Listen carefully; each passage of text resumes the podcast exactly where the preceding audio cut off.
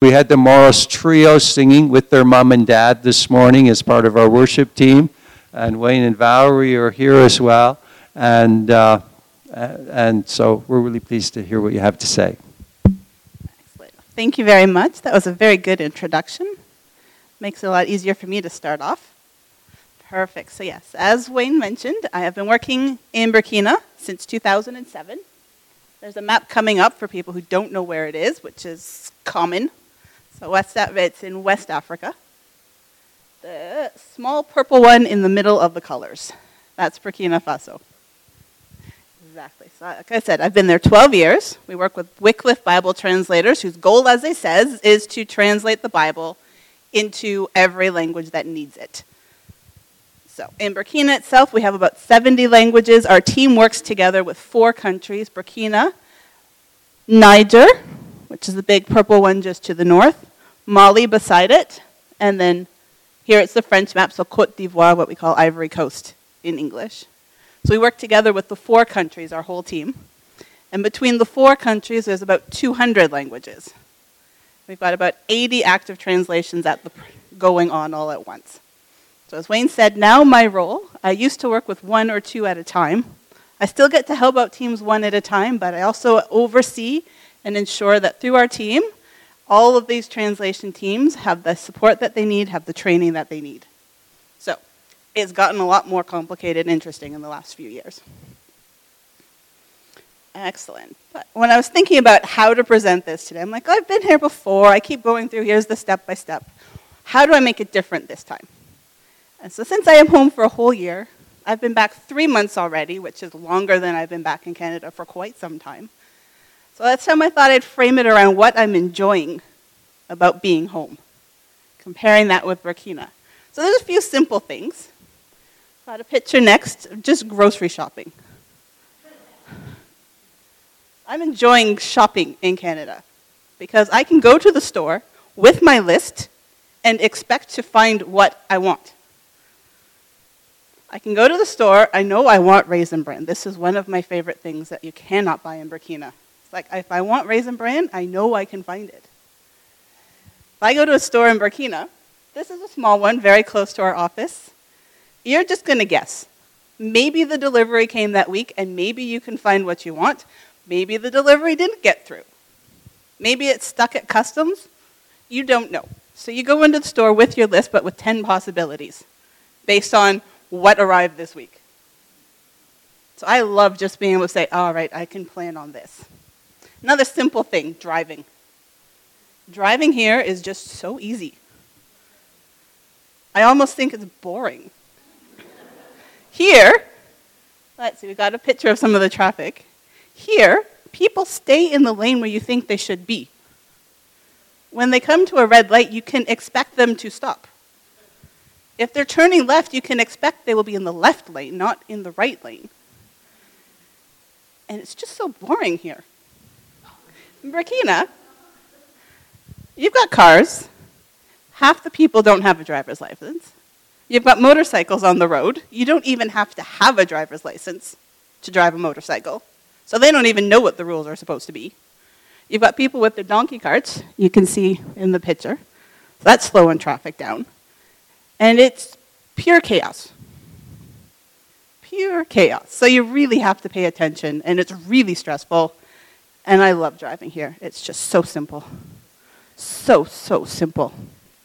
so those are a couple simple things. Something else that I'm enjoying. Can move on.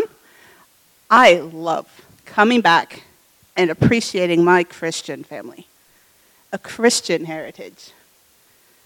We can come to church. I started coming here when I was six. I have a Christian family.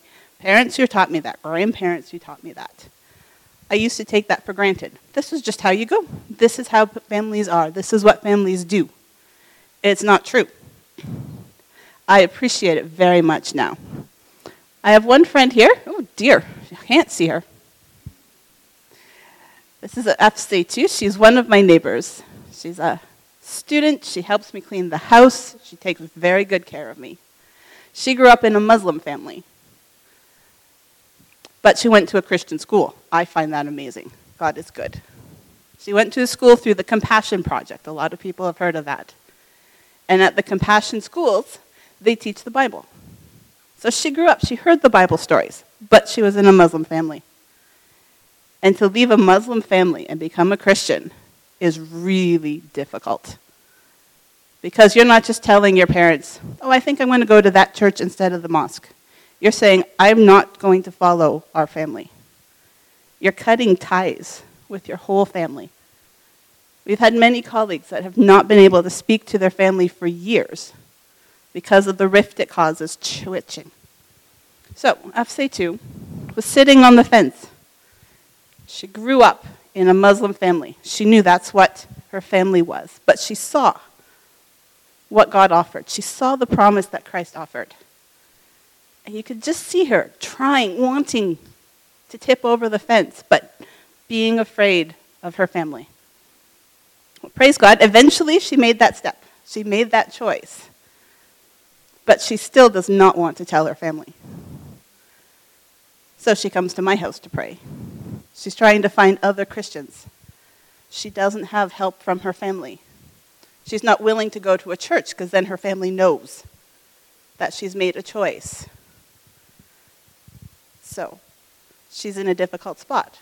She's made the first step, but she needs a lot of help to grow. She doesn't have it. My next friend, Marie. Any of you have been here any other time I've come? You've heard about Marie. Marie is a great friend of mine. She's married, she's got two kids. Her husband is an idiot. Doesn't help at all. Her family is kind of Catholic, kind of Muslim, kind of traditional religion. They've mixed the whole thing together. And when anything happens in their family, uh, you can kind of see them Marie in the yellow dress and some of the kids and her sister in the background. When there's a problem in the family, it's a mess. They don't know which way they're going. They don't know who to talk to. They don't know if they're going to go to the church and pray, if they're going to go to the mosque, if they're going to go to the local practitioners.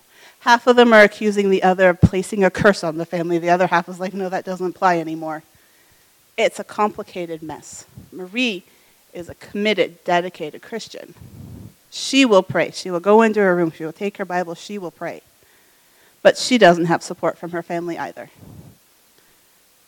So she struggles alone. She has a few Christian friends in her church she can go to. But these are good, dear friends who are struggling and trying. But without that Christian background, it's harder. So I appreciate so much that heritage. And it's so, so clear when you put it in comparison. Uh, let's see. The next thing I really appreciate coming back to Canada is that this is a safe country.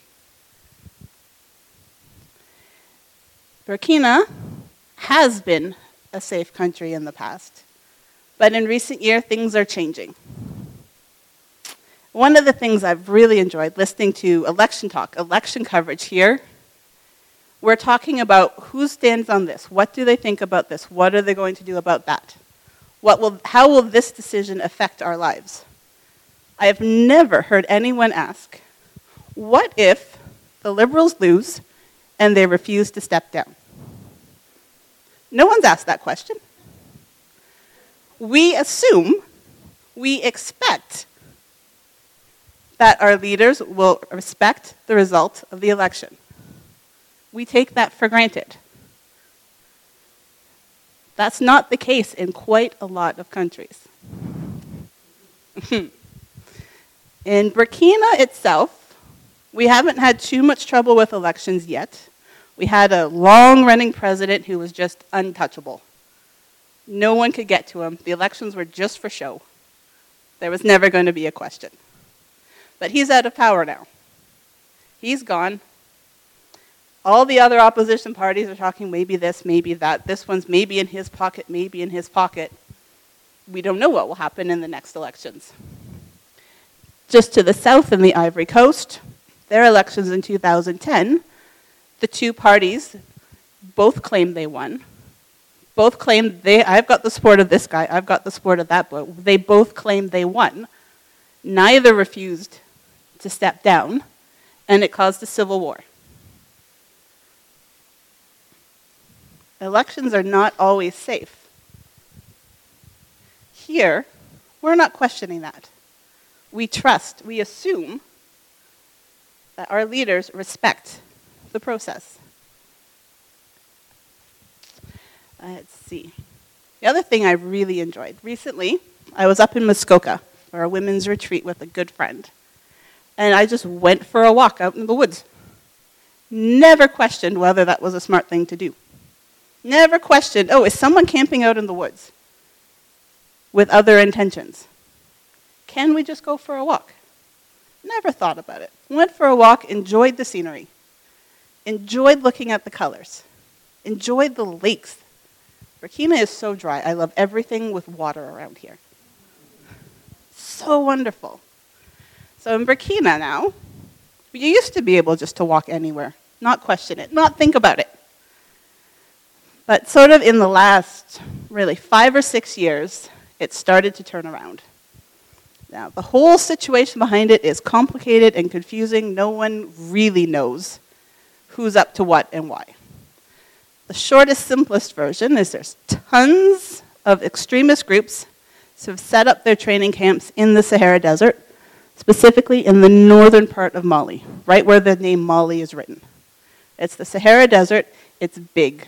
There's lots of places to hide. They know how to live there. There's lots of separate little groups. Some of them work together, some of them work separately. Sometimes they get along, sometimes they fight between themselves. Some of them are linked to Al Qaeda, some of them are linked to Boko Haram, some of them are just independent groups that have their own. So we can't say for sure these are the guys causing the trouble. Some people think that the former president has his hand in things. Nobody really knows. What we know is they're causing problems. They started off early just popping down across the northern border from Mali into the north of Burkina. They'd attack the local police station, steal all the weapons. From there, they get a little bolder. They come in, they threaten the local politicians, they threaten the local schools, say, We're not having this French system anymore, we're not having Western schools. You're going to teach the Quranic school. And so, in the north of the country, a lot of schools just shut down. The teachers weren't willing to go, the students weren't willing to go. So there have been hundreds and hundreds of schools that just shut. They get a little bolder, these groups. They move in, they pressure the politicians. Lots of people have left. They've moved south into the country. We're getting more and more now also from the east, because Mali and Niger, that border is just desert. No one's going to control that. So from the east, they're coming in across the border as well. So, what does that mean for us where we work? We don't know. And the day to day, the embassies keep an eye on who's going where, what's happening, and they'll send out updates. And they just say, don't go to that province in the north, period. Don't go to that province in the east. Just don't go there. In the center of the country so far, none of these groups have come that far south. So, like in the center, you're okay, just you know, pay attention. Watch what's happening, pay attention. So those are those extremist groups. And then what also happens, because now everybody's scared of their neighbor, everyone's questioning, ah, oh, is he working with them? What about them? Are they going with that? Other tensions that used to just be dormant are rising up. So now neighbors are rising against neighbors and confusing, and it's just really getting chaotic. We don't know. We don't know what's happening. The army is fighting back. The extremists come down, the army fights back. The United Nations are involved in the task force, but we don't really know how it's going to play out. For our work day to day, what that means is in the past, our team of consultants would go to the translation projects wherever they were. Now, most of the time, we have to ask them to come to us. So it changes the dynamics a bit. It makes it a little harder because it's cheap for one consultant to go to a team. It's more expensive for a whole team to come in and stay in the capital. So we're not able to be quite as flexible, quite as helpful as we'd like. But God is good. Things are still moving. And there's a verse come up now that just keeps coming back, this passage that I just love. It's out of Isaiah 41. I'll read just these parts, verses 10 and then 12 to 14. I'll read it off the screen, it's easier. It says, Don't be afraid, for I am with you.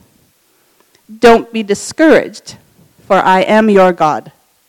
I will strengthen you and help you. I will hold you up with my victorious right hand. For I hold you by your right hand.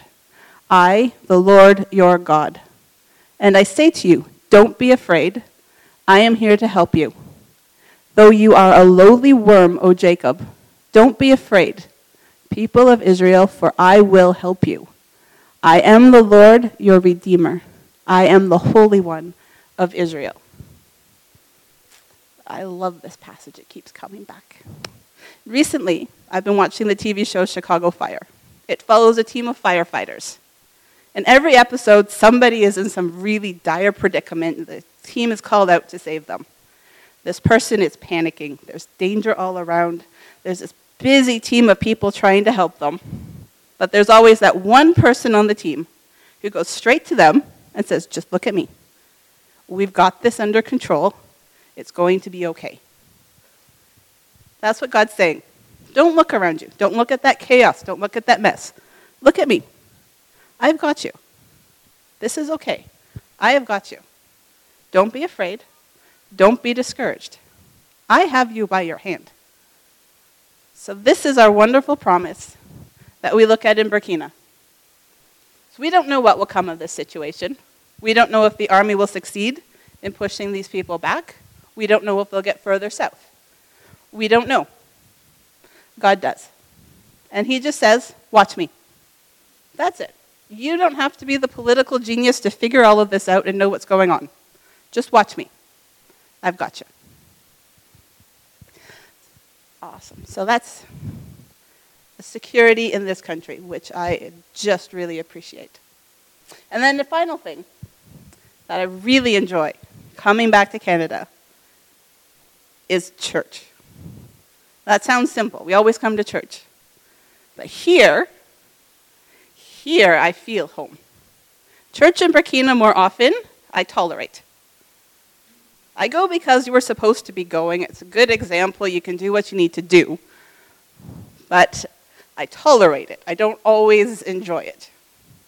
Here, we're singing songs, even if I don't know them, they sound right.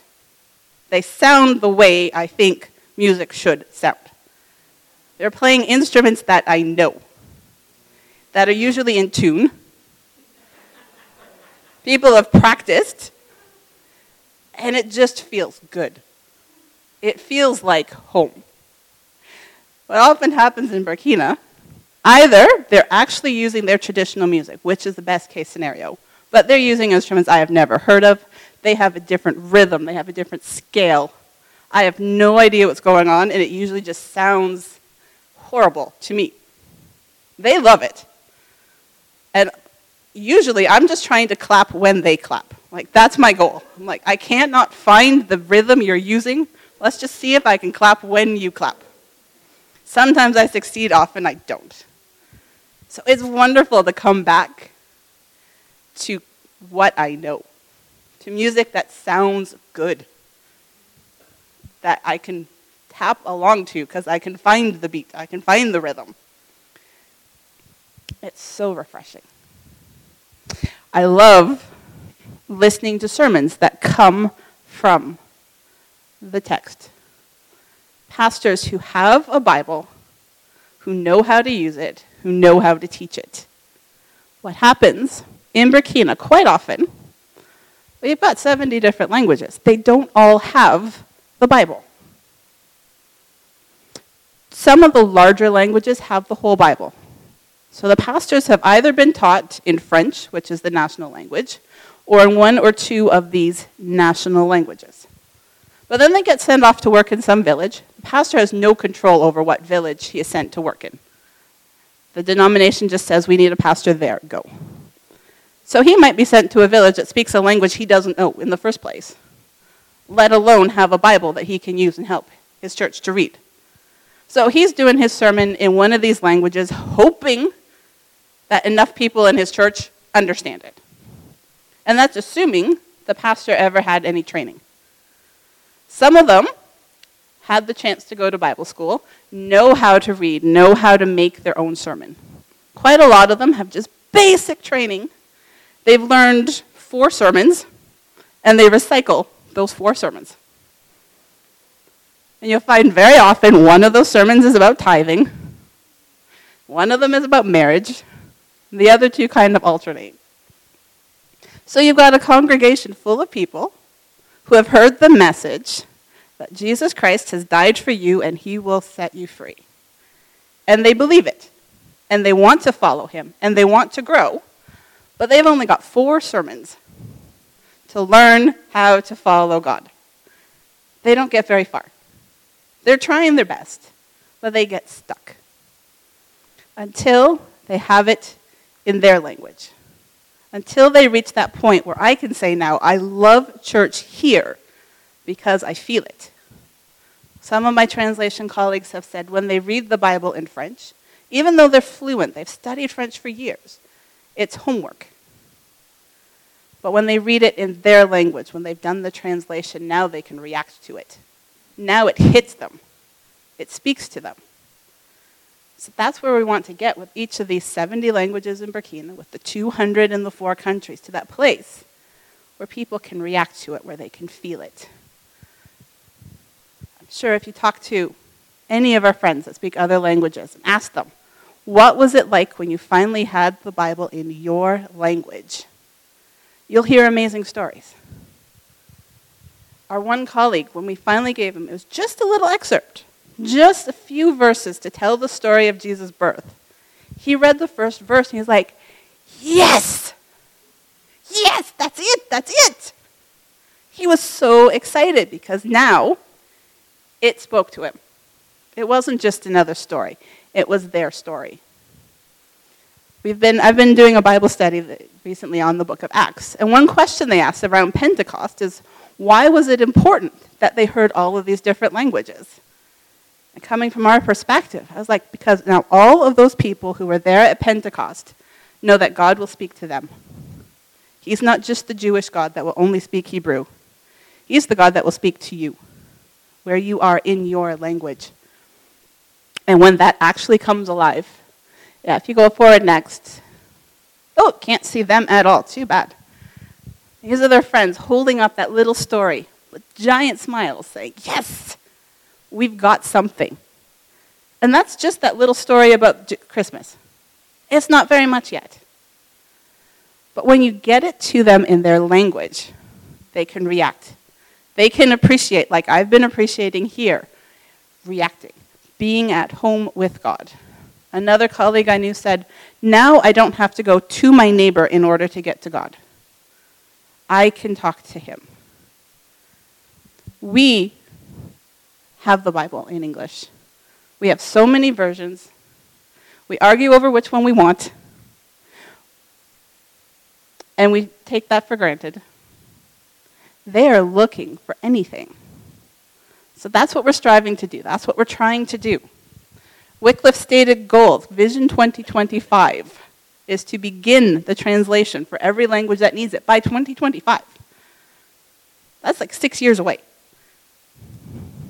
That's a lofty goal. But God knows what He's doing. God definitely knows what He's doing. Right? So for us, you're not all coming to Burkina, though you're all invited. So, what do we take from these wonderful stories? We go ahead again. We have our verse. Whatever we're looking at, whatever's around us, don't be afraid. Don't be discouraged. What does God promise? I am your God. I will strengthen you. I will hold you up. I hold you by your right hand. Don't be afraid. For our teams in Burkina, our teams in Mali, Niger, the Ivory Coast, they need prayer. We've heard it again and again in so many contexts here. Prayer is not our luxury, prayer is what makes it work.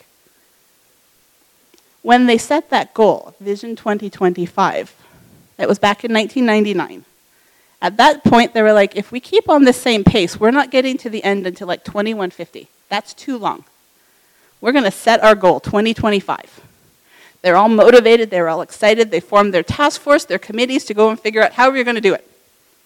They came back together a few years later and said, uh, I don't know. I have no idea. How are we supposed to do this? But we're getting close. So one of our reps said, it's going to end up being like those loaves and the fish. Somehow God's going to make it happen. We have no idea how. We're going to have to wait till heaven and ask Him, How did you do this? But we need prayer for that. So here, I'll advertise for Eddie. Eddie hosts a prayer meeting for the missionaries that Trinity supports. It's been going since 2003. It is a lifeline for all of the missionaries that this church supports. So, for anyone who's able to make it, I'd encourage you to join. If you're not available on a Tuesday afternoon, talk to Eddie. She prints out the prayer requests. I'm sure she'd be happy to share them with you. But that's our lifeline. That's not a luxury. Without that, we don't progress in the translation. All of the translators, all of these 80 active projects have their own set of problems, their own set of challenges. All of them are only overcome through prayer. Mm-hmm. We talk a lot about money. I won't dwell on it, but missionaries need money. All of the missionaries this church support live off of what people give. So if you're interested in knowing more, you can ask me that. That we, again, trust that God provides because He knows what's going on. So that's quick overview. Just a brief overview. That's why tonight there's another meet and greet questions and answers. If I've touched on something you want to know more, come out tonight and ask. If I didn't talk about something you want to know, come out and ask. All right, thank you very much. I've enjoyed having this time. For, I think, I think